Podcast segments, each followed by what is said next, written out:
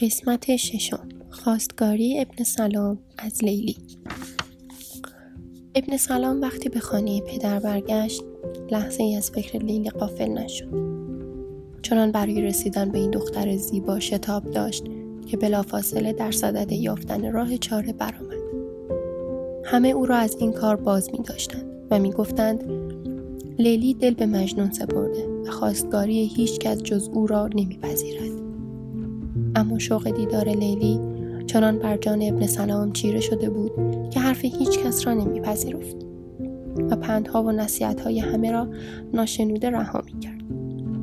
می‌خواست به هر طریقی که ممکن است به خواستگاری لیلی برود.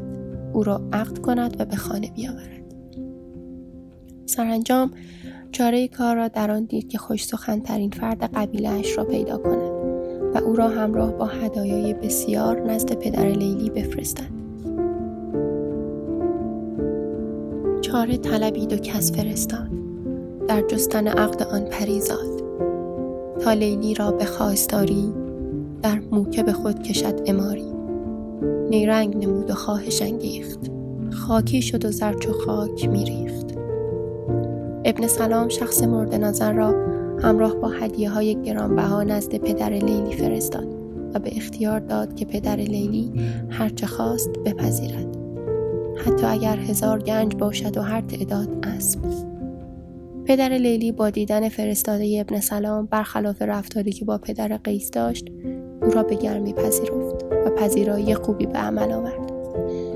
او می‌دانست که ابن سلام نه از جوانی و شجاعت چیزی کم دارد و نه از مال و ثروت. در پاسخ سؤال فرستادی ابن سلام پیغام فرستاد. با این وصلت فرخنده موافقم. به شرط آنکه شما مدت کوتاهی صبر کنید تا دختر ما لیلی که مختصر کسالتی دارد از بیماری بهبود یابد.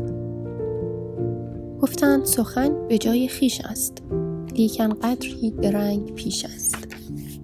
که این تازه بهار بوستانی دارد عرضی زناتوانی. تا قنچه گل شکفته گردد خار از در باغ رفته گردد.